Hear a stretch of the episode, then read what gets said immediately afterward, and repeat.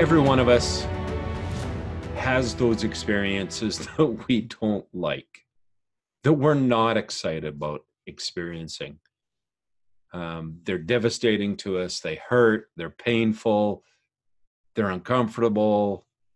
All of these experiences, they happen.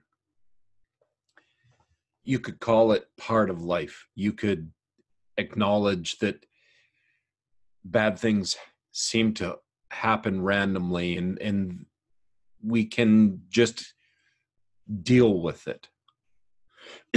Excuse me. Or we can embrace those things that we deem as bad or not what we wanted and appreciate them for what they are. It's a full on recognition of what I don't want to experience in my life. It, it's like it's been said we we can't know what the daytime is without the contrast of the night we can't know what hot is without understanding cold So the contrast, the things that don't work or aren't feeling good in our life are not there to punish us. They're not God punishing us. They're not those things that are against us. They are there to help us understand that that is the contrast of what I do want and to help clarify what it is that we really want. And our experiences tell us those things we want and we don't want, and we like and we don't like. And it's the contrast of life that truly gives us our wants, needs, and desires. Where we want to live, what we want to eat, what we want in a spouse, what we want for a career, what we want to do with our lives. All of these things that we've honed out and we've carved out and we've figured out come from the experience of the contrast. Because we're when we're not excited and we're not happy and we're feeling like crap and our heart is ripped apart because our marriage is destroyed and it's falling apart before us. When we live those experiences, it helps us to identify what we really want in our lives. And that is the power of the contrast.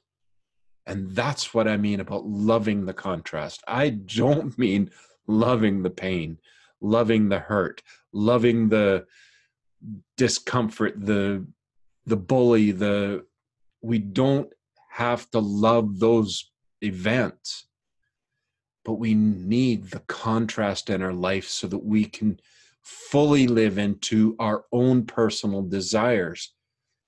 Because when we have a desire, it opens opportunity to us. And we move towards that opportunity, and we may not be sure of what that really looks like, without the contrast, we don't know what the next step is.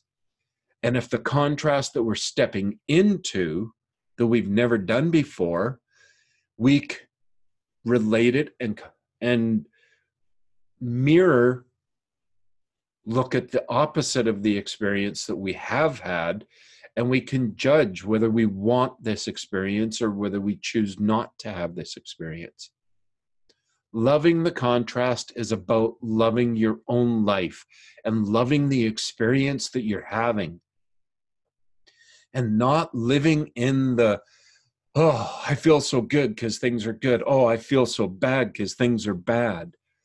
But living life in the moment of, wow, okay, this is not what I want. So, what do I get to choose? What do I have before me that I can take this information and now apply it to where I want to be. and create a new want or a new desire or to affirm the decisions we've previously made. We realize that we don't like being bullied when we're at work.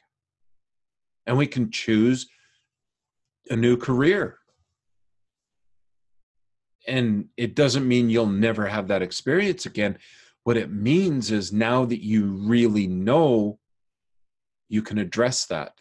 You can make new choices in the moment that you experience those. You can speak up, or you can have learned that speaking up's not the good thing, that you can go to a different person, or you've learned through the contrast of life. So love the contrast. Love all those things that have gotten in your way and be excited that they only help me and you with figuring out what it is that we really want from this experience that we call life. And when we can love the contrast, we're living in the world of awesome. I know you are awesome.